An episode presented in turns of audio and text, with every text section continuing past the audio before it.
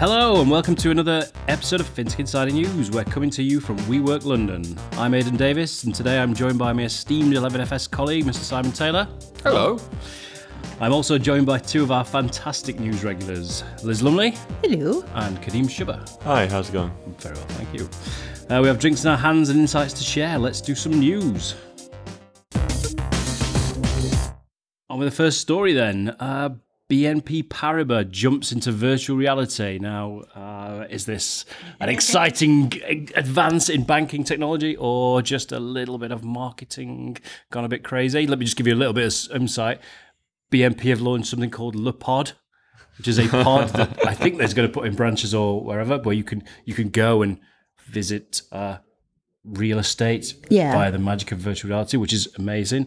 They're also talking about uh, a banking app that's coming soon to be demoed at an upcoming conference. They've also gone crazy and done a, a conference video in 360 degree joy. Liz, you're shaking your head as if this is not the future you Well, wanted. no, no, no. It's it's. I mean, AI and virtual reality and all the cool tech is, of course, it gets a lot of press. But I always want to say, what is it for?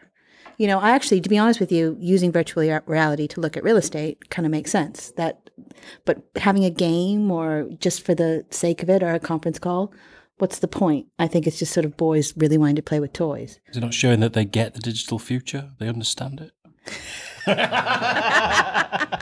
Okay. Yeah.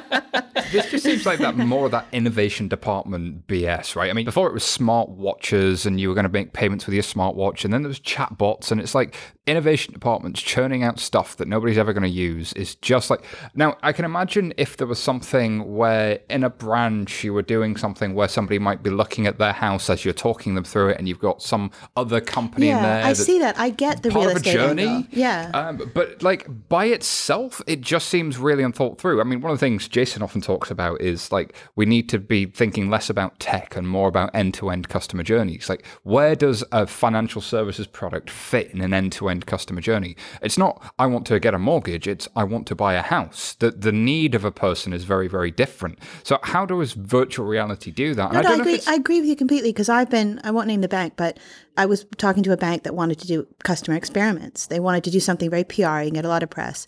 And it was about, you know, things that customers needed. But all they kept on saying was, can we use virtual reality? Can we use holograms? Can we use, and it's like, don't start with the tech because that makes no sense. Start with the problem. I, uh, I mean, I'm, I'm just going to defend them just because everyone else hasn't. But I mean, so it is nonsense, right? It's just it, it is. Good defense. I know. It- the, the, the, Attack defense. well, the, the tactic is to concede, and then and, um, no, but yeah. So it's you know it's a bit of uh, fun from the marketing department. Uh, you know, in the past it would have been augmented reality, and now it's virtual reality, and no matter you know whatever the cool thing at the time is, that's what you do, and you get a bit of press, and that's fine. I guess I don't really see like the harm from it necessarily, and I think it's interesting you referred it to like chatbots and smartwatches. Both of those are still good ideas, right? Like paying for stuff with your watch, still kind of cool if you can make it work and use it. Chatbots probably uh, a really you know a good thing to happen in the future. Virtual reality in a bank, I mean, me. But you know, like virtual, re- like why, why would I need to use virtual reality in a bank? I am struggling a little bit here. I'll concede. It feels to me like virtual reality is kind of half baked at the moment. It's it's not ready yet. The technology that's really here and now uh, is machine learning, but machine learning is being used But effectively. it, but it's not, it's not being used. It's not in the, in the, practical cases. It's not Uh, oh, I completely agree in financial services. The technology that is here and now is TensorFlow from Google actively working inside Google Photos and picking your best photos and automatically making them look better for you, removing fences from them. Really cool stuff. It's that that kind of stuff that the really big tech companies are using now. That in five years, you know, like now how every big exec goes on about like we've all got a, a supercomputer in our pockets and mobile has transformed the world. It's like yeah, we know. Well, the thing they're going to be boring with us with in five years is the machine learning thing. Like it, it will get there. That is the big transformation. But the it the way it's being implied in financial services, again, it's very obtuse. Yeah, It's like and what- it's not real. It's not. what you- It's not the machine learning you are talking about. no, no, no, no. It, it's a it's big vendors selling if then else statements. It's selling basic analytics as AI, as if it's come from Rules based algorithms. it's not machine learning. But um, but just I mean on the on the VR thing, I do, I, I do support it whole, wholeheartedly because I have a friend who works for a VR production company, and I really want to keep you know him to keep his job for as long as possible.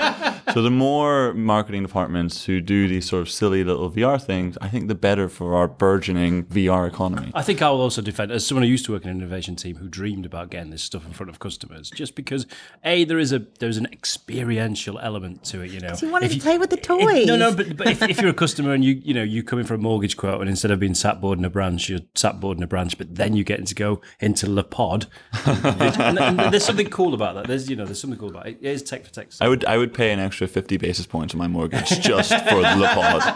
and that's the dream. But I, I think the fact that again, I'm always a fan of big banks when they are willing to experiment, try something a little bit different. It might not change the world, but at least they're, they're trying. I, I respect that in I do, but why not do something with a media brand that really gets this and can think up how you might involve a bank in that in some way? Why not Why give do it as- 11FS a call and we will have a chat?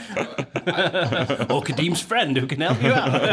I wonder how long I'll get away with making fun of 11FS on, on your own podcast. I don't know. We, we, we haven't got a noose just yet, but we're, we're thinking about it. No, the, we have got a very good editor though. I, I was thinking more like uh, you know like a movie production studio or a game studio or you know something that reaches out to a new generation to acquire a new generation of customers. If this is simply marketing, then do marketing well for a generation of people that you want to acquire as customers that adds value to your bottom line. Like if you're gonna do a gimmick, make sure the gimmick's got a payoff. Or go full on gimmick. Let's you know the, the the minority interface is still like the biggest AI, you know, biggest sci-fi dream. We've still not really got there crazily, but if they're going to launch this banking app in a few weeks' time, and it is really manipulating your financial services world in VR for no other reason than it just looks cool.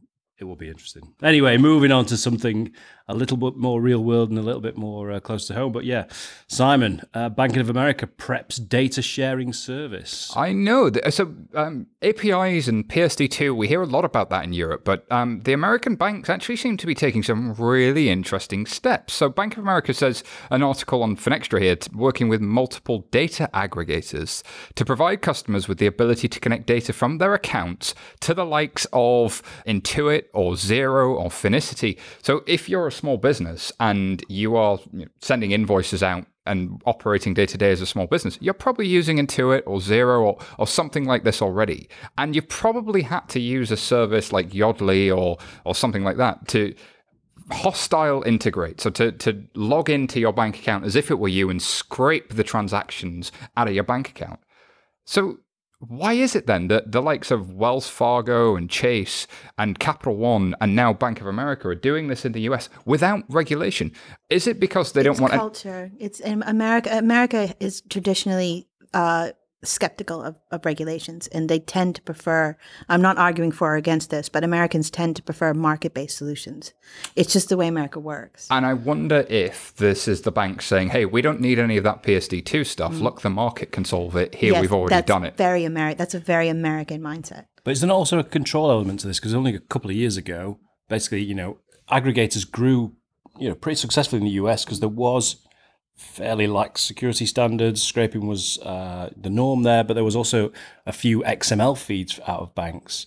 But then the banks a couple of years ago just cut off access and said, nah, "Let's stop this." And I think there was a realization that they be, they've become too big of a threat. Is this now a case of we're going to build the platforms? We're going to announce a couple of partnerships with some key aggregators, but we're going to control the flow because there's no there's no mention this about well, what are the standards going to be, or is it going to be each and every big bank and deal, doing their own deals with their own big aggregators to just make a bigger ecosystem that's Make no mistake about it, this is not open banking as we would know it in Europe. However, if they build really good one-to-one integration with these with these points, I mean, if I'm running a small business, do I really care if I can see it? uh, If I can see all of my financial data and it's really easy to use? Hmm. Maybe I don't, but I, I'm wondering, like, will we see people really adopt this? This is going to be an interesting thing. Like, if I'm a small business, do I want to see all of my financial information, and will that be better when I'm trying to run my business that I can see it all inside Xero, I can see it all inside Intuit? Is that actually going to make a real improvement to my life? It's quite interesting. Um, this quote from there. I mean, it's a quote from their head of digital banking, which is you know you'd expect them to be super pro APIs and so on.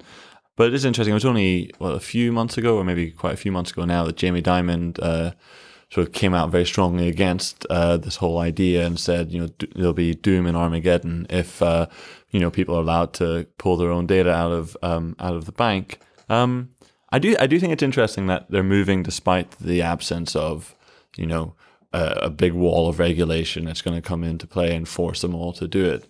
And I think it's partly to do with this idea that some banks will try and get ahead because if there's going to be new territory opening up, um, it's better to get there first than than to arrive late. And I guess the same thing is going to happen. You know, in Europe, we do talk a lot about PSD two. It's not entirely clear how much progress any bank is making towards um, adopting those standards and so on and so forth. So. Um, I imagine the same sort of dynamics will play out here, where there'll be you know one, two, three, or four banks who are actually being proactive, and the likes of Jamie Dimon, J.P. Morgan, and whoever else, um, you know, dragging their feet.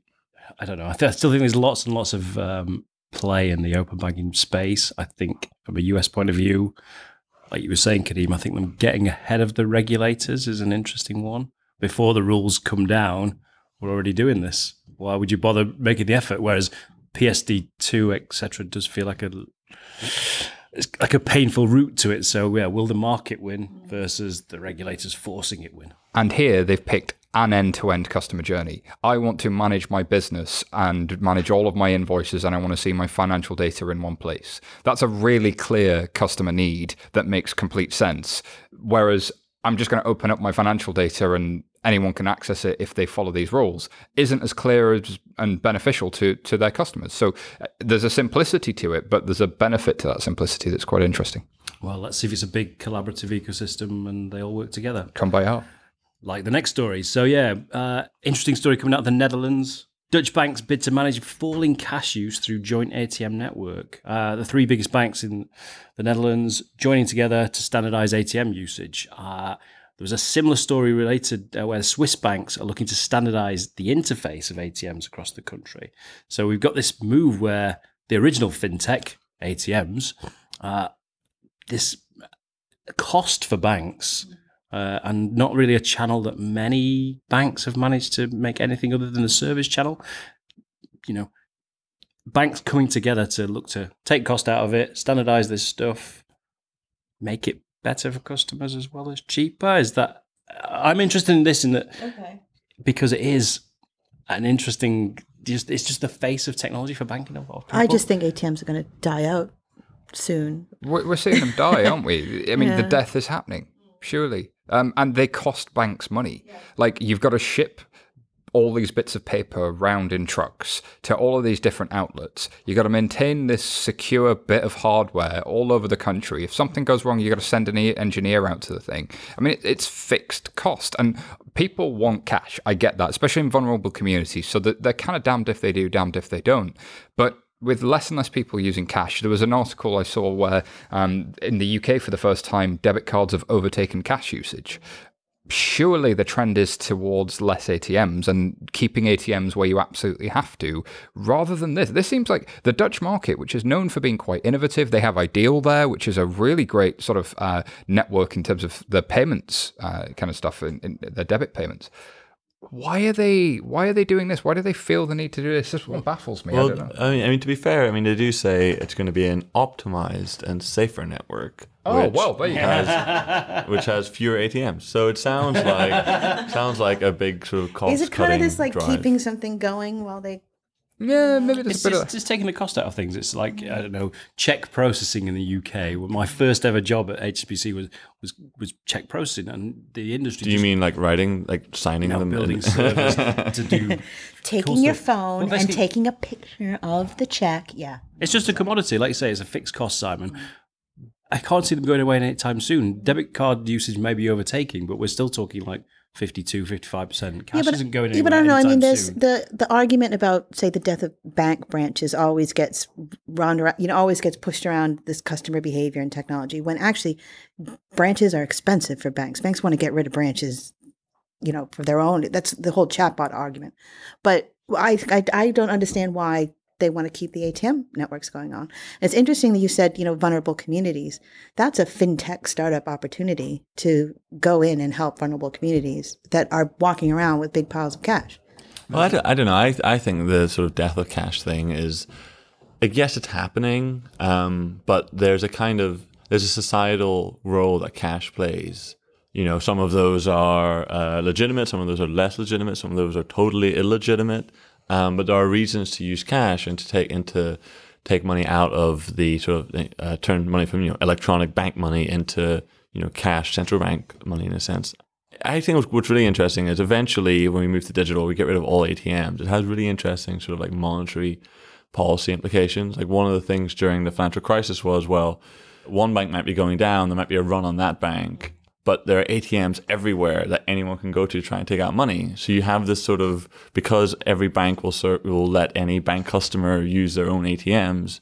Bank run, like the the risk of a bank run is sort of Well, I know, higher I know, if you have I know ATMs. people that um, during the height of the Greek crisis, you know, went to visit their family with just piles of cash on them because they just needed money. Um, yeah. And Maybe it's the future of digital cash, right? There's the, the physical paper cash has a downside, but it has some real upsides. People like physical things, and, and especially certain generations and especially certain communities. There is something to be said for it without question. But there's a startup called uh, Abra, A-B-R-A. Um, they're operating in markets where fixed ATMs don't really exist in, in emerging economies. And their, their tagline unofficially is the Uber or the Airbnb of uh, cash machines. So there's actually a few cars that have cash machines in them that will come to your community. And then if you want to get cash out, there are a few times a day in which you can get it. Now, granted, that's not going to solve for every market everywhere, but it's the type of thing where you can sort of see maybe that's a this little bridging technology that gets us away from these fixed bits of infrastructure because fixed cost, fixed infrastructure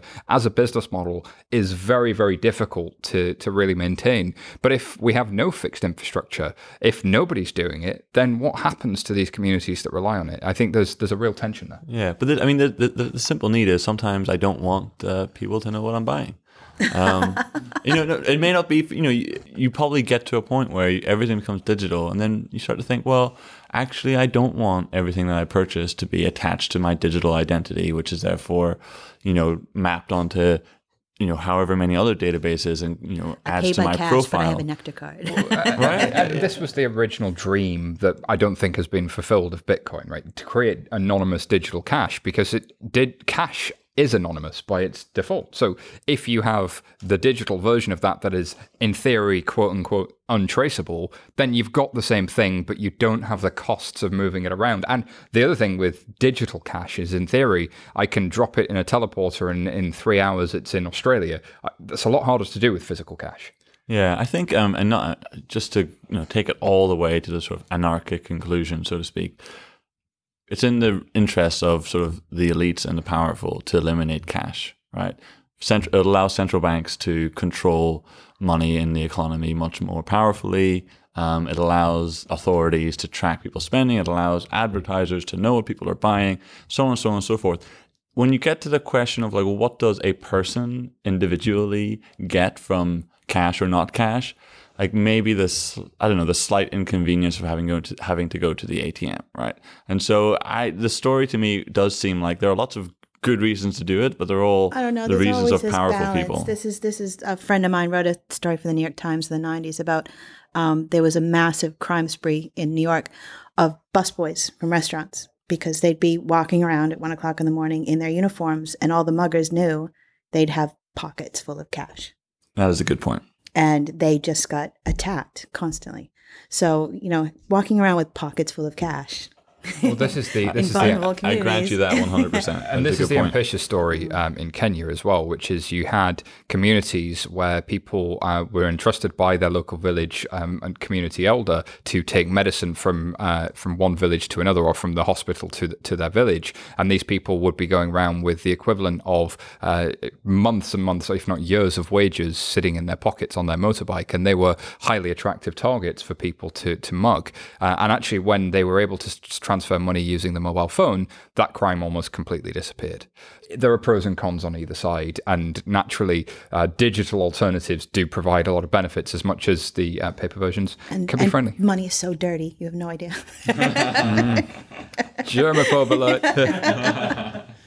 Moving on from dirty money to oh, dirty money actually. Liz, uh, HSBC partners with AI startup to combat money laundering. yes, this is from the lovely Anna Irrera, who's now the uh, in New York as a fintech correspondent for Reuters. Friend of the show. friend of the show. She's awesome. Um, so yeah, I mean, one of the things that that we dealt with when I was at Startup Bootcamp was the startups kind of thinking they had this solution for the banking uh, partners, and the banks coming to us and saying, "We really wish the startups would." You know, really focus on what our problems are and help us solve some of these problems. And we all know that HSBC had some problems with money laundering in the past. I haven't most lot large of banks. problems, little little issues. I'm not looking at anyone here on this table. Um, but yeah, so I guess this was a pilot. Uh, so the startup is called I- Ayasdi. We're gonna have to get Anna on the phone and see how I know. I'm really, really bad. Um, and so they did a pilot to uh, automate some of the compliance processes in a bid to become more efficient. Uh, and according to your friend and mine, Chief Operating Officer Andy Maguire, he said that in the pilot, HSBC saw the number of investigations drop by 20% without reducing the number of cases referred for more referred for more scrutiny. He's calling this a win-win. We reduce risks and it costs less money. That's solving a problem. So, if you haven't been following the headlines in the last few years, banks have been taking massive, massive fines, and most of their fines have actually been coming from this sort of stuff. There's been a bits of misconduct, but the really big fines have been coming from not dealing with money laundering and terrorist financing and really bad stuff happening of people bad people moving money around the world. And part of the reason for that is the way that banks try and prevent bad people moving money around the world is by making sure that the other bank is looking at that person's passport at some point and knows who that person is. And the way they move money around the world is sending each other messages. It's like sending somebody an email. My client wants to move money to your client. And so if I've got an email and I'm trusting that the other person's looked at their passport, a lot can go wrong. But actually, if that email goes from one bank to a second bank to a third bank to a fourth bank to a fifth bank, you get this whole problem of this concertina effect where I'm trusting. That's how money laundering works. Yeah. yeah, you wash the money, right?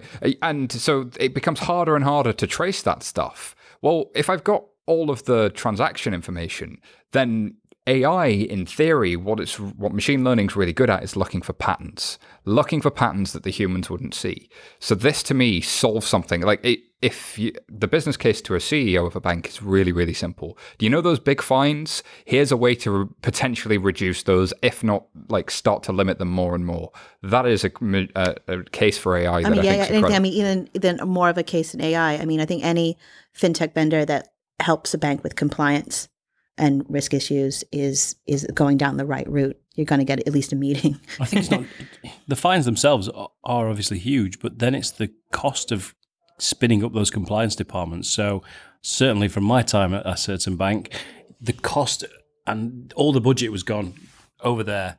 Hire as many people as you want, solve this problem Throw people at it. throw people at it, throw everything at it, show that we're doing something. And I think now that you've got through the initial uh, hard part of the problem, I, I identifying what it is, uh, building out that capability, I think now is again why we were saying before why RegTech is so hot right now is because you've got this mass of people trying to uh, deal with these massive complex problems, and it is a perfect, perfect use case for It's, AI, it's, machine mo- learning, more than just etc. it's more than just the fees as well. I mean, it's a PR. It's you know, it's the all the all these associated costs. Yeah, but I, I sort of, I mean, all of those things are absolutely true. I sort of wonder what like artificial intelligence means in this context. Because In any uh, context. in any context, yeah, that, that is always the question. Because you've got uh, the chief operating officer of HSBC, Andy Maguire, and he then says uh, the AI technology can help uh, because quote it can do things human beings are not typically good at, like high frequency, high volume data problems. That just sounds like computing, right? That just sounds Yeah, no, it's a bit different. So um, I'm quite close to uh, the founders at a company called Sayari Analytics, so S A Y A R I. Um, and when they described this problem to me, and I don't know if it's the same as this company that's worked with HSBC, but they basically said, look, every country passport looks a little bit different. The numbers are in a little bit of a different place, the watermarks are in a little bit different place, and it's hard to tell from a photocopy if it's legitimate. Similarly, every bank's form for what they've done looks a little bit different. It has the same basic things on it, but it looks a little bit different. And so humans that are looking at different forms in different jurisdictions, the numbers are jumping around the page all the time. But you kind of know what you're looking for, and if you're well trained, I can find this um, suspicious activity report number and I can find this passport. But I, I don't know all of the passports in the world, and I don't know all of the countries in the world, and I don't know all of the bank's forms in the world. This is the type of problem that machine learning is really good at because you just feed it enough stuff and it goes, okay, uh, the number's jumping around the page, but if I do this enough, I can learn where that number jumps to. It's the same as learning that if I see enough pictures, that is definitely a cat. It's the same type of technique that TensorFlow uses for Google to find bits within a form and to infer what that means, and then for that to drive a process. That's the kind of thing that machine learning is essentially very, very good at. But I the interesting thing is, um, so they've reduced the number of investigations without reducing the number of cases referred to for extra scrutiny. So presumably there's stuff that they're already rejecting, and now they're now they're just rejecting it faster, as in saying that they don't need to look at it further, right? It, they've reduced the number of false positives. Yeah. So we think this might be fraud. Oh, wait, it's not. We can just skip that one by. The second and third phase of this would probably be much more interesting, which is we found this is fraud. We've also going to report this automatically. That's where this gets really exciting, um, and that's the the really advanced stuff that I think. Um, if I'm in a, a bank compliance department, I would be saying yes, absolutely. We want more of that. Moving on, but staying with HSBC and AI and Andy Maguire, actually. Great headline in Bloomberg this last week. Uh, HSBC discovers consumers trust robots for surgery over savings. And this is a study that the bank have had done into um, robo advisory services and the like to see if customers actually trust them. There's also been a similar uh, study done by ING in the last week with, again, interesting results. Uh, just, again, another quote from Andy. I find it slightly odd, said the chief officer. You think, gosh, one would have imagined the world had moved on further or was moving faster than that. I think they, there's a, a bit of a shock about the fact that people don't trust robots to inve- invest their money. It, but it I- sounds I'm like one of those surveys that Ron Shevlin would make fun of. You know, Like- How do you pose the question? Do you trust Yes. a robot to invest your money, or do you trust AI to invest your money, or how, Yeah. how you frame that question don't- massively impacts its outcome? Yeah, I'm. I, I I was like super skeptical about this, and I just I just okay. I'm just gonna flat out. I just don't believe it. I think it's nonsense. I think the equivalent here is not do you trust a robot to do your surgery. It's you're gonna walk into a hospital and there's something wrong with you and you don't know what it is and no human being is going to like assess you. I've just got this robot that's going to do it. Do you feel comfortable with that? Obviously no right? Like would, would you let a robot do your surgery? It's like yes after being diagnosed and talked to and assessed and there's a guy standing there beside the robot. I've met the robot shook hands with the robot. I feel comfortable with the robot. I mean in, in actuality, people will go onto a website um, or or whatever it is, put in their details, ex- you know, tell the machine who they are, and it'll go, "How about this option?" And I go, "Yeah, that makes sense."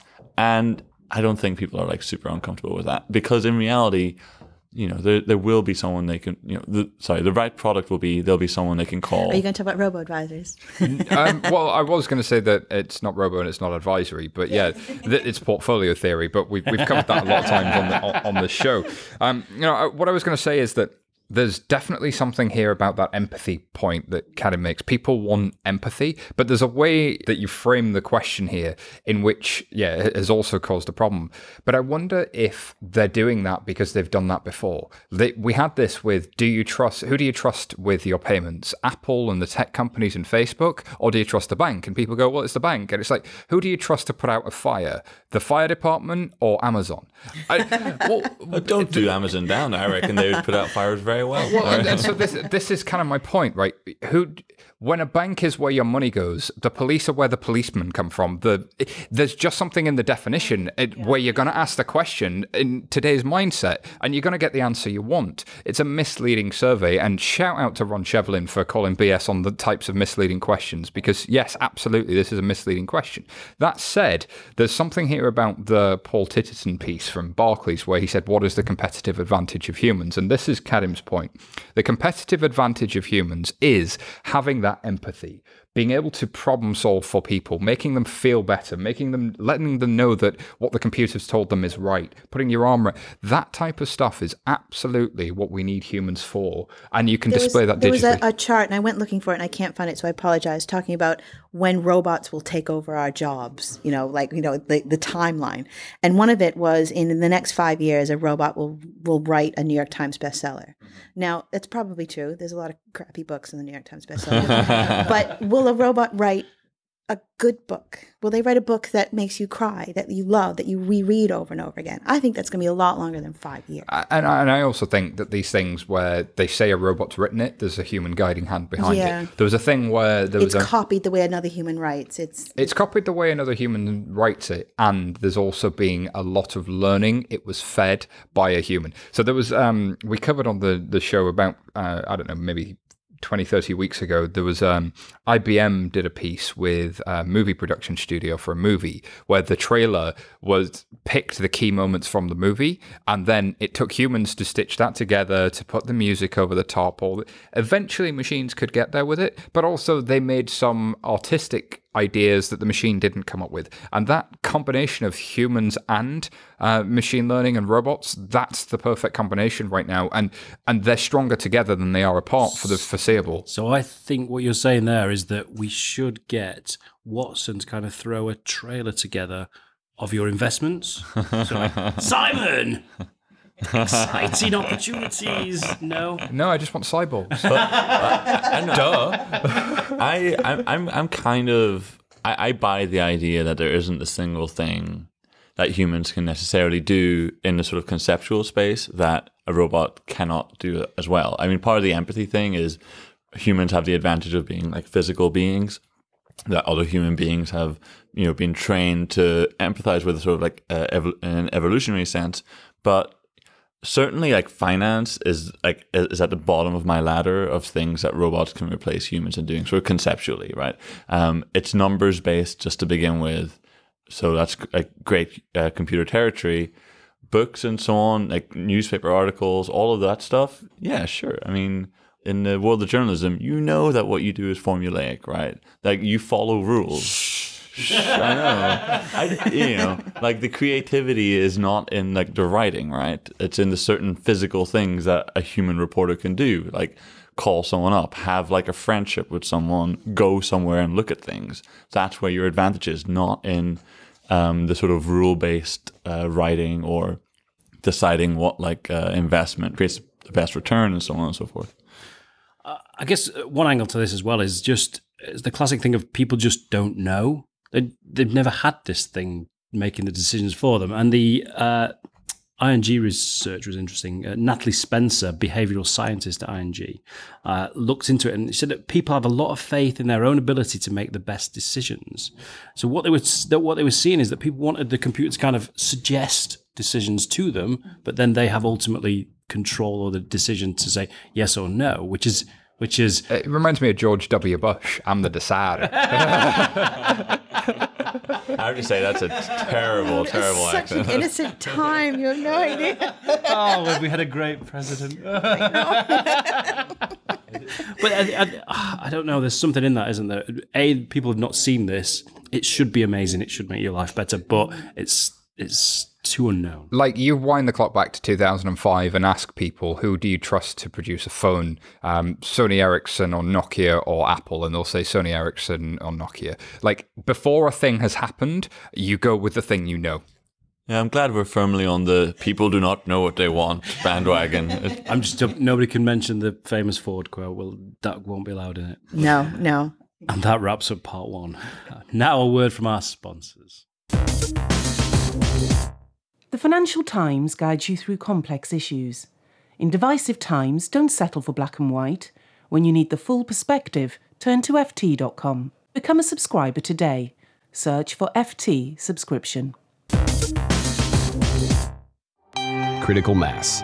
That's what turns the smallest ventures into life changing forces. Reach critical mass by joining Temenos Open Marketplace for fintechs, opening up access to 2,000 of the world's largest financial institutions. Don't just take our word for it. Temenos Marketplace has just won Reader's Choice Best Emerging Innovative Technology Product and Service at the 2016 Banking Technology Awards. Join Temenos now. We make the money go round. Let's be honest, most digital banking experiences just aren't that amazing. Learn how more than 180 banks worldwide, including Barclays, Deutsche Bank, and BBVA, innovate faster with Strands as their trusted fintech partner. To find out more, visit strands.com today. Thanks very much to our sponsors. Next up, then, a story from MIT Technology Review, which uh, for some people might not come as a surprise and for some people will be horrified. Google now tracks your credit card purchases and connects them to its online profile of you. Kadhim, I think you've got a real interest in this story. it's one of those sort of inevitabilities, I guess. So Google say that they now have a way of uh, tying together what you search for um, and uh, what you're interested in online, and in, in fact, also where you go through Google Maps, and inevitably what you actually spend money on. They say through third parties, they can now uh, connect it to 70% of credit card purchases. Although they do add, and this is the bit that's meant to reassure you, that they have patent pending mathematical formulas that ensure that there's a kind of firewall between what Google knows and what the retailer or credit card company knows. So there's a sort of anonymity, um, sort of data. Not yet. not yet. And they do, yeah. So the story says, in addition, Google does not know what products people have bought.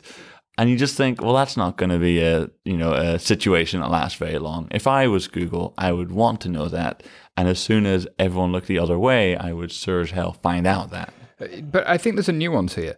Do they know what you actually bought, or are they able to expose that data to an advertiser that wants to sell to that thing? They don't have to know the answer themselves to be able to hold a cryptographic uh, proof of what you did buy for somebody who is interested in that thing to be able to target that thing. And that's a that's a nuanced point, right? It, it's worth stating that, like, if I obfuscate, if I hide the fact that I bought a pair of shoes, if I was able to mask it, but I was able to prove to you that that was a pair of shoes if you were the advertiser that, that let's say I don't know it's a red circle and you're an advertiser and you know that you're looking for shoes and I match two red circles as Google, then what I've done is I've matched two people that want underlying shoes in this ecosystem. I mean, I think I think the point is okay. So, what I mean, what is the reason to know something about what people have bought, right? So, in Google's case, it's to profit from it, right? It's to be able to sell, sell better advertising. advertising. Yeah, yeah. So it's to profit from it.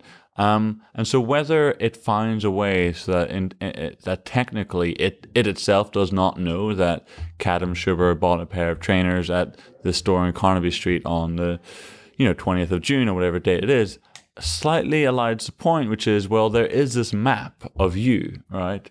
Through which which is constituted from your Gmail, your uh, use of Google Maps, your use of YouTube, what you do in the real world whether or not that's an, like anonymized, kind well, it's not that it's anonymized; it's it. that nobody can read that map. The only thing that can happen is ads can be sold on the basis of the the patterns within that map. Now, if you don't like that fact, I completely understand that. That that makes perfect sense to me. I want to have my privacy. I don't want to have because you already have the thing where you go onto a website once and the thing follows you around the internet. Yeah. That's retargeting. That's the basis of what Google have been about for 10 years, 20 years since they bought DoubleClick the idea that you could then see that from a physical world, you might go into Tesco and buy a thing, or into uh, Walgreens in the US and buy a thing, and then that thing starts following you around the internet. I can see why to Google that's hugely valuable, but just, just I can see why to you it'd be annoying. But just no, but just to come back to you one last time, and then I'll just I'll let it go. But mm-hmm. so I mean, I mean, if, let it, it go. It, be like frozen. but okay, but if I say, listen, listen,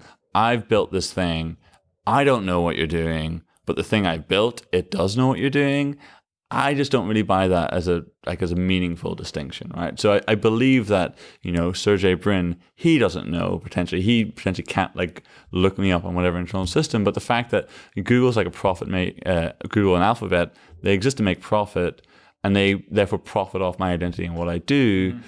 The idea that well, listen, uh, you know, no one actually knows it's you, kind of the you know some you know something does know. It's the thing selling adverts which makes Google well, profit. a little bit, maybe, maybe just to play devil's advocate. I mean, you know, we earlier had a story talking about how surveys are a bit ridiculous, the questions they ask. And if there was, you know, if you're looking at how to improve customer service, actually having data about where you walk to and what you buy and what you pick up and what you don't and what you look at might actually improve that whole environment where stuff is in the stores how much stuff they have of it the sizes they put in um, if you're talking about clothes you know so if if that kind of data it doesn't matter whether it's you specifically if you can find out that everyone's buying um, adidas trainers on carnaby street then those stores will stock up i think that for me is an interesting point in that today it's it's a hidden thing and, you know there's, there's machines trying to work that out but regulation like gdpr the General Data, General Protection, data regulation. regulation.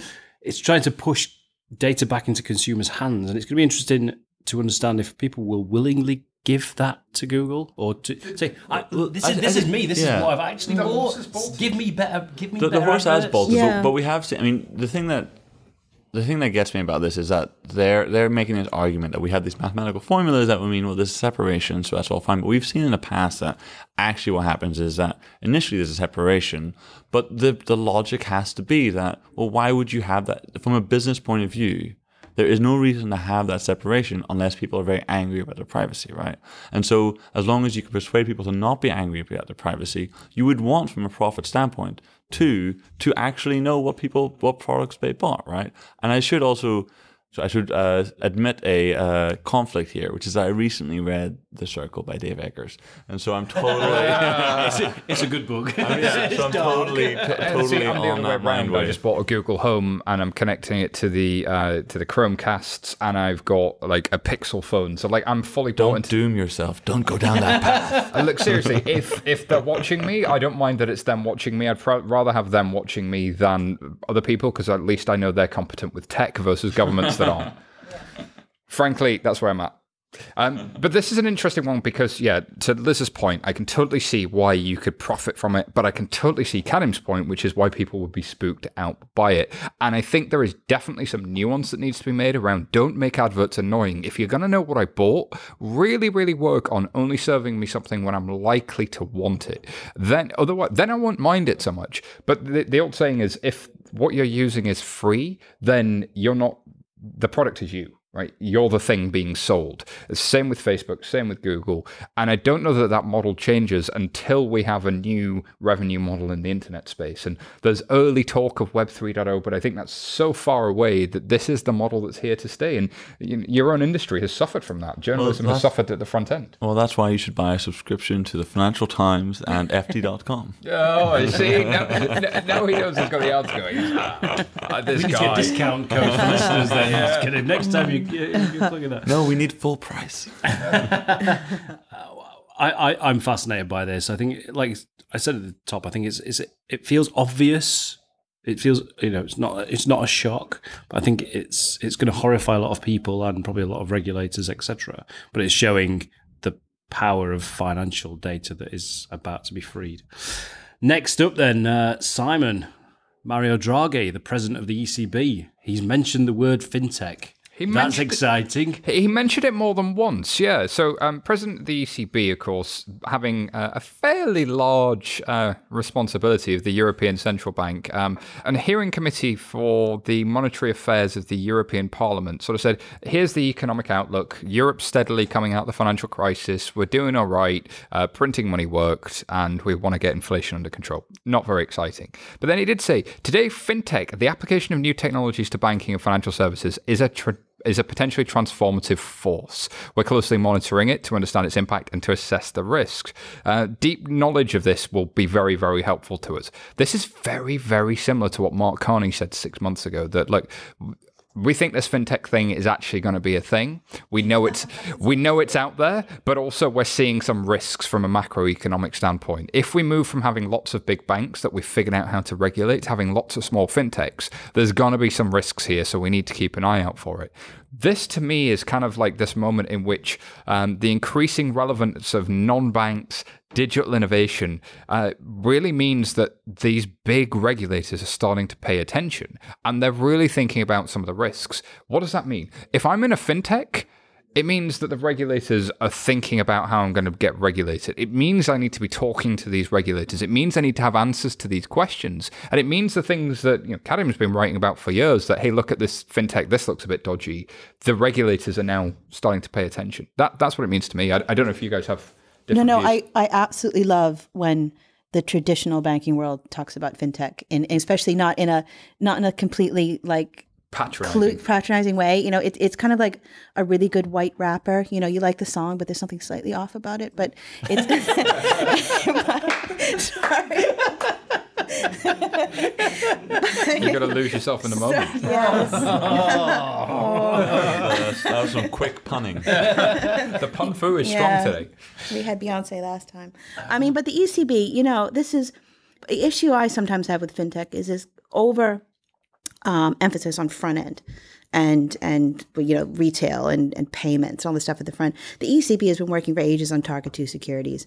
They finally harmonized settlement process. You know that's looking at banking and financial technology from the back end is a big deal, um, and that's all part of that fintech puzzle. And I think anyone who's going to dismiss and sniff at the ECB or Mark Carney talking about fintech and this is how we're looking at it and this is what you know, I think they're doing that at their peril because this is fintech is one big giant puzzle. Here, here, here, here. I, they, these are people who, yes, they move in five, ten year increments, but the stuff they do really changes the industry. And and this is the kind of stuff that if I'm a senior executive at a bank, I'm thinking, ooh, okay, this fintech thing that the, the central bankers are taking this seriously. He wears a suit to work. I should pay attention. yeah, absolutely. Um, and you know, you talk about target two securities and solvency two and all the and MiFID two and all the things that uh, CEOs of banks are really thinking about. Are they thinking about fintech as much as the central bankers are thinking about it? I think there's a mismatch there. I think, I mean, he mentions here about um, fintech has the potential to impact the way the economy is financed and transmission mechanism of monetary policy. Um, just because, I mean, I've, I've uh, been interested in peer to peer lending and online lending, and I th- and maybe you know I, I should probably write about it more, but it's one of those things that I think is underappreciated about peer to peer lending, which is how it yeah how it does affect monetary policy. You have this sort of like pro cyclicality to it, where yes, it's great that you're giving um, a broader uh, group of investors access to you know assets that give you a return, um, but on the other hand, what you lose is uh, people who are dumb enough not to notice when they're losing their money. Right, that's the great the great advantage of bank deposits. The last you know a run on the bank is you know when finally the public have realized the bank is going down the you know down the pan. Um, you kind of lose that to a certain extent with P two P. And you know, right now, peer-to-peer lending is a small part of, you know, very small part of the overall lending picture. But if you think about, well, what would it be like if it was a very large part of the lending picture? You suddenly have a lot of people who are expecting payments every single month, and who will notice when defaults start to tick up. Right? Nobody, you know, the public does not notice when Well, look at defaults what happened start with to pick up. endowment mortgages. I mean, you know, Yeah, that's that's the stuff I find really interesting because um, right now it's not big enough to really be meaningful in that sense. But if it is going to be a big deal in the future, those are the kind of questions people will be grappling with. Very good. Uh, and talking about the peer-to-peer lending market, Kadhim, which you just said is only this big, in China, our weekly China is massive story. uh, China's P2P lending market, 24 times bigger than the US fintech lending market. Now, I just want to give a big shout out to the Sydney Morning Herald, who uh, published this story for one of the most unreadable articles I've ever seen in my life, in, because there was just things interrupting it. I understand journalism business model is dying, dear God, make things We have to stuff the channel. I had to cut and paste it into an Etherpad page. You mean you don't use an ad blocker? What? Did... Do you use? An, ad blocker? No, I was just asking You just, if he you did. just mortally wounded Kadhim saying you use an ad blocker. I was just asking. I, I, I pay a subscription to the FT. I, I'm good. uh, that's what I like to hear. Kadhim, your take on this story. I think there's more to it than just peer-to-peer lending volumes. It talks about credit risks over China and the fintech volumes, lending volumes. Yeah, this is actually I was um I was like really kicking myself when I saw this because it links to a really really really interesting report from the Financial Stability Board about what um, fintech means for credit and for lending, and it's a really great report, and um, it talks about it really it really dives down and talks about what what does it actually mean. It looks at the U.S., looks at the U.K., looks at China, and it's and it's true. In the in China, the lending market of you know which is like new lending, new, all these new companies, it's huge. Whether it's peer to peer, whether it's even online. I mean, these things are all debatable because it's not those things uh, for the most part but it's absolutely crazy. It's huge and it's far more, I don't know, advanced, advanced is not quite the right word. So, so there's a company called Dianrong in China. Listen, I've not been to China. I haven't like done all the due diligence on this company, but it's like the second or third largest uh, quote unquote peer to peer lender. Their like their app is insane, right? The, the the smallest amount of money that you can invest is one RMB, right? they they have this kind of crazy system where they will divide that up like to like the tenth decimal place, and then and then diversify your one RMB investment across like a hundred thousand separate loans.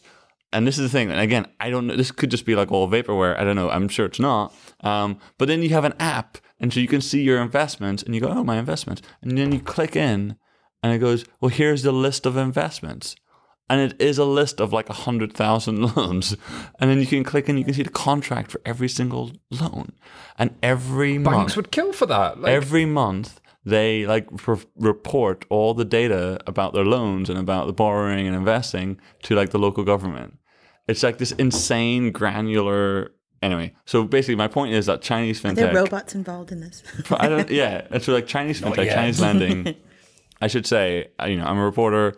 I have not verified all that. That's from like one meeting I've had with a person, um, and uh, it's good enough for us. Yeah, and so, um, but but basically, the point is that like uh, fintech in China is absolutely wild, and it's far bigger than P2P in uh, the US or even in the UK.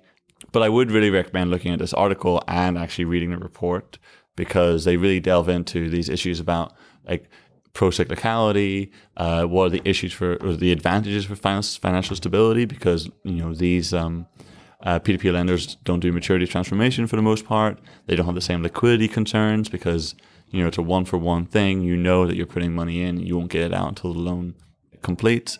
So anyway, I've rambled on, but I really I enjoyed that article. Truly interesting, Kadhim. And, and if people want to read this article or the underlying report, the show notes are available on fintechinsider.com, um, and the links are all there. So check out fintechinsider.com and the show notes on, on this episode. Kadhim, though, I think you make a really interesting point. Peer-to-peer lending becomes systemically interesting, and that links to the last thing we were saying about the ECB, saying actually this is systemically interesting. Are the CEOs of banks thinking actually my loan book, my loan originations could be under threat here? I don't know that they are because fintech has been seen as playing at the edges, playing with small bits. But you look at China, you look at emerging economies, and it's not doing that at all. It's it's actually right, quite exactly. the opposite. Yeah, fascinating stuff. And I think, like you saying, there's uh, it's the kind of back end innovation that's really going to yep. change things. Yep. Oh, yep. you Moving deal, on. Deal with the, you deal with the basement, deal with yes. the foundation, and the house will fall down. Moving on then, Simon, we have got a blockchain story in here this week. You'll be good to know. Uh, India's bank chain consortium launches blockchain Know Your Customer system. Tell us about this and how it. I'm interested in how it differs from you know Aadhaar system, biometrics everywhere. It's really yeah, India's, so it's India's not really a KYC problem. system. It's a sharing information system, right? So what is a blockchain? It's an ability for me to know what's inside your database and for us to sync that without necessarily using a big database in the middle of us, right? So you've got a database, I've got a database, Kadhim's got a database, Liz has got a database, and we can sync all those records up. The previous way of doing that was I could send emails to each other. Um, and if I send you an email, you would then have somebody in your organization that compares your email to my email.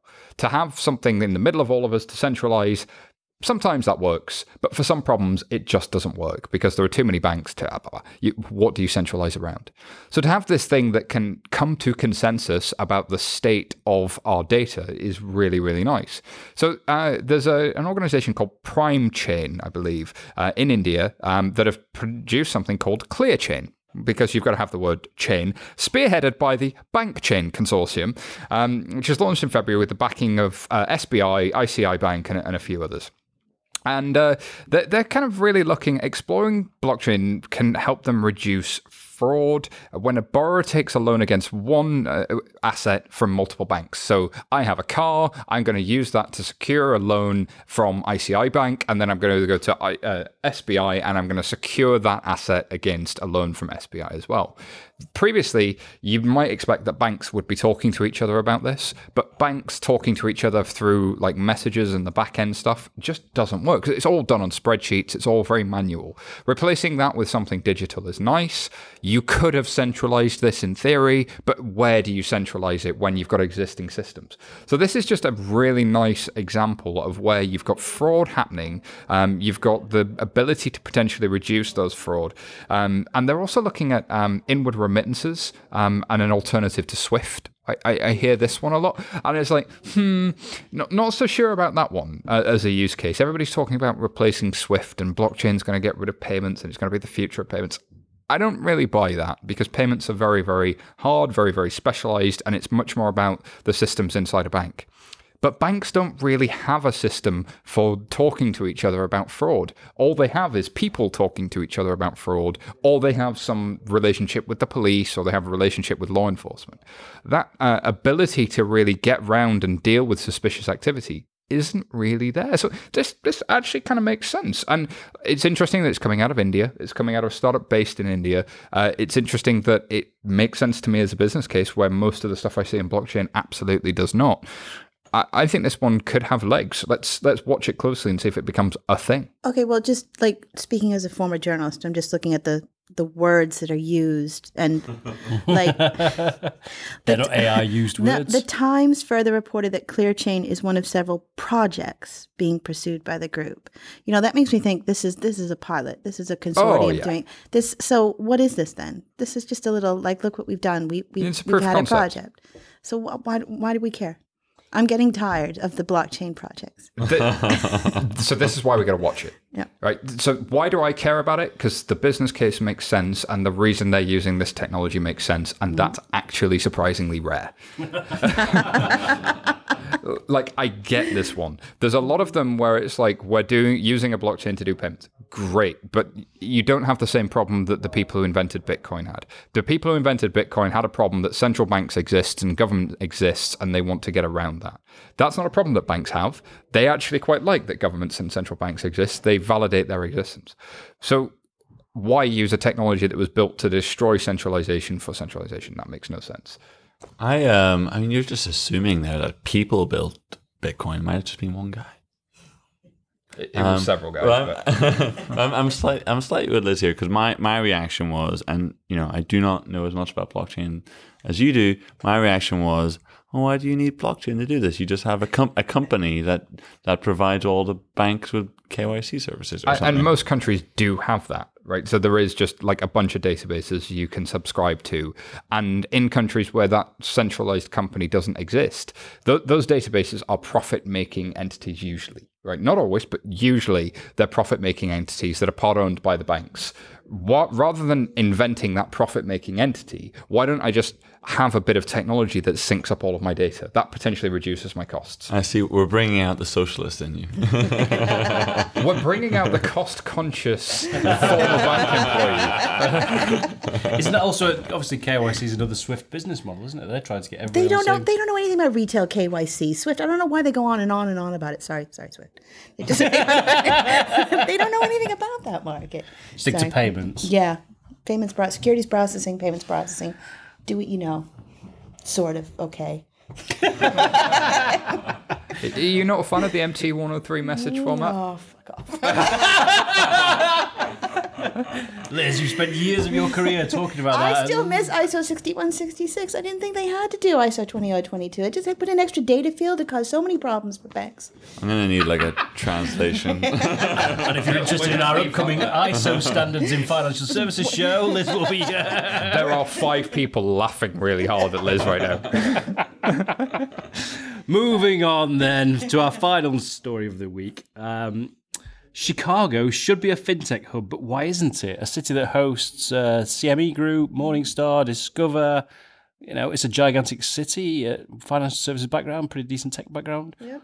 Liz, as token American on the show, why isn't it a fintech hub? Chicago, my kind of town. Not where I'm from, but it's a lovely city. You know, I mean, I don't know. I mean, it's the headline, really, you know, should be a fintech hub. Why isn't it? I mean, there's certain reasons why London's a fintech hub. There are a lot of, you know, different factors that make London such a fintech center. But, you know, financial services isn't in London or New York. It's it's everywhere. It's in Columbus, Ohio. It's in it's in Kuala Lumpur. It's everywhere. Um, you know, Chicago has an advantage in the US that it does have a very old established financial services center, but not in sort of the technology side. Chicago, I mean, anyone in the risk world looks at the Chicago School of Risk Management. That's where sort of financial innovation was born. 20th century risk management was born in Chicago, which is probably why a lot of people don't like to talk about that era anymore. Um, you know, the CME and the CBOT were open outcry on the trading floor for a very long time. They were the last holdouts before everything went electronic. But that said, you know, there's a lot of universities in Chicago. It's cheaper to live in than a place like New York. It's a lovely city. Um, you know, yeah, sure. Um, this, there, I don't think there would be anything wrong with doing a fintech Is that just a classic? Why is Silicon Valley Silicon Valley? It's you, you Yeah. can't just you can't just bottle lightning or however you want to. You can't Yeah, just but I don't think I don't think Silicon Valley is a fintech hub. It's a tech hub. Oh, no, yeah, but, but it's the same thing, isn't it? You've just got these cities who want Yeah. to be the next Silicon Valley, or you want to be the Yeah. next. uh, yeah, no, I think hub. that's wrong. That's wrong. You shouldn't be like we. I used. I get a lot of people coming to me saying, "Can we be like London?" I was like, "No, you can't." It, it's the old saying: don't try to be the the next somebody else. Be the first you, and don't try to be the next London. Don't try to be the next Silicon Valley. Be the first insert city name here. Be the first Chicago, and and, and play to your own strengths. Is, is I guess the piece there. I mean, um, it, yeah. In terms of risk, I mean, when I first started writing about risk management, I was told not even to mention technology because risk managers are, are math people. They like slide rulers. You know, they don't want the technology might hurt the numbers. Don't don't touch it. Um, and but so but now reg tech and comp- you know this is all really big stuff, and fintech needs to hit the risk management world. So this would be a great place to. All those people bat. are there. Yeah, they're all at the University of Chicago. They're all there's a lot of banks. It's uh, the whole commodities market is in Chicago. It's So is what you're saying that uh, Chicago could be a fantastic reg tech hub? Like that's the risk and the reg tech stuff. You've got the skills in that market, but do you have the VCs there? Do you have do you have the policymakers there? You Do know, you- I'm so tired of VCs. You know what? They can't get on a plane. Chicago's not that far away from Silicon Valley. It's But like a you- two-hour plane ride. If you look at any fintech company or even tech company in the UK that's scaled, they've gone to Sand Hill Road and they've got West Coast VC money. I mean, it's that or China. Those those are the two places funding comes from. I, I, I always think that I mean one one of the harder stories to tell about any any sector or trend or whatever it is is to tell the story about the people. Just because you actually have to go talk to them and you have to go oh, check what they no. say. no, but genuinely, I mean, th- this is like I'm really like getting to the, the nitty gritty of like journalism. The ho- you know the easy thing to do is sit at your desk and you know Uh, look at your cut, look cut at and your, paste press release. yeah, well, yeah, look at your email, cut and paste press releases, look at what's being published in accounts, so on, so on and so forth. But always the hard story to tell is the story that's not already been, you know, digitized, which is, well, what are the relations between people? And so the reason why Silicon Valley is what it is is because there's decades of personal relations that you know sustain that ecosystem. Um, same in London. This is the whole question: like, well, will London, you know, survive Brexit or not? Well, you have to go. One of the advantages it has, and these are not advantages that cannot be, you know, undermined, but they exist. Is well, everyone knows London. People know people in London's London London's been a financial services center for centuries. for centuries, right? So it's hard to beat. why is Chicago not a fintech hub? Well, a you know it might be like this this article may just be jumping the gun, right? It's, you know these things take a while, but b if you're starting a fintech startup, if you're from Chicago, you know either you're going to leave or you're going to stay. It's you know f- you know 50-50, whatever. If you're from New York, why am I going to go to Chicago? Obviously, I'm not. I don't know anyone in Chicago. Um, I don't live there. I've never been there, and so on and so forth. So Sorry, just- folks that live in Chicago. It's lovely in the summer. it's good. Sorry, all right on Lake You Michigan. You did break the it's curse of the beach. Bambino, right? Oh no, that was Boston. My bad. Sorry, Oh sorry, my Liz. God. Sorry, Liz. Oh, I nearly, I, yeah, I nearly got my sports metaphors all wrong, but I backed out. I backed But it, out. it is where the last U.S. president came from that could spell. But, um, but yeah, well, like, I'm sure I'm sure it's lovely, but um, it's it's this thing of we really don't sort of appreciate enough. Well, people go where people they know are, right, or where they feel like they should be. And so, if you're in the U.S. and you got a tech startup, probably you go, well, Silicon Valley has reputation, New York has reputation, so on and so forth. Well, the the sort of chicken and egg problem is, well, how does another city get the reputation and therefore attract people? I think there's something in the story about there was a deal between some of the big companies, Morningstar, DRW, uh, Innova, trying to come together to joint fund a fintech hub that was going to exist in our space, as if that's Mm-hmm. Like a level be- as if- 39, exactly as if okay. that's like the seedling that you need. Well, to- it might be, and- right? and- It and might be, but yeah. also is it just are we just seeing great places to be and live? In sort in Europe, it's like Amsterdam, Berlin. Mm. They're huge capital cities. They're amazing places. Well, Like I say, often great places to live are great tech hubs. There's something about having arts and culture. It turns out the the agglomeration effect is something that Evan Davis um, did in a, a TV show about, um, where why is London what it is? Why are great cities what they are? And the agglomeration effect is is it. People who like certain things and who are successful tend to want to be around each other. The agglomeration effect, in, in a nutshell, and that is the same for the tech tribe. It's the same for the finance tribe. It's the same for the people who are into journalism. But then when you get these mega cities, you get all of those together and it creates kind of a melting pot of, of art and culture and journalism and finance and tech and so on. And there are these super cities really start. I think that was the name of the thing. It was called super cities. Um, it, it was this idea that they start to evolve and we're seeing those. And I think the subtext here is why isn't Chicago one of these? Because it could be. And, and the, there are things that you can do from a public policy it's not standpoint. a very, and this is not me putting Chicago down. I mean, it's it's not a, a international city. It is a provincial American city. That's exactly what someone says before they're about to put something down. no, I meant no because I actually I really like Chicago. I'm Chicago. not being funny, but I really like. I, oh, I no, but when you go, you you basically meet people who grew up in Chicago. When you go to New York, You don't meet know any anyone who Yorkers. goes to New York. Same with London. So, um, yeah, it's that type of city. Is there also a history to this? I mean, obviously, you know, I think of somewhere, let's say Tel Aviv. You know, that's that's becoming a technic a tech hub for a completely different set of reasons. Exactly right. Um, so They've it's got not- it's the ex just Mossad necess- guys who really understand um, cybersecurity, so it becomes a cybersecurity hub. Like it's the things that you've already got. So if I'm in a position in Chicago where I'm looking at like how do I make myself a fintech hub, the first question I ask myself is, what have I got? What are my superpowers that nobody else has? Which I think is the point you're starting Yeah. to make, Liz. risk management. Risk management's it. There you go. They- so they- you know if you if you want That's to call what them gets the kids excited. The Anyone- millennials, yes, risk management. Any of you people price options and futures that came from This the is great. University of Chicago. We've solved it for Chicago. Thank you, Chicago. You know, you're welcome. Please send the check to. to Liz Lumley. The 11FS branding services uh, consultancy, very reasonable rates. And I think that's a perfect place to end it. Thank you very much to my esteemed guests, Liz Lumley. Liz, uh, I've seen that your blog has been getting quite a lot of yes, views recently. www.girl-disrupted.com. You're thank writing some great pieces at the moment. Thank you. Kadhim, your work as always on the FT. Anywhere else we should be plugging? Um, Besides uh, your friend's VR startup? um, yeah, I'm on Twitter at Kadhim Shubber and on Alphaville, ftalphaville.ft.com. Please do read And subscribe. and subscribe and pay the the fee for the FT. Exactly. The world lie, needs good journalism. It really Twitter account is my everything. And that's a lovely sentiment to end on. Uh, thanks very much for listening. If you like what you heard, then subscribe, tell your friends, leave us a review. We do love reviews, they help us greatly. That's all we have today. Thanks for listening.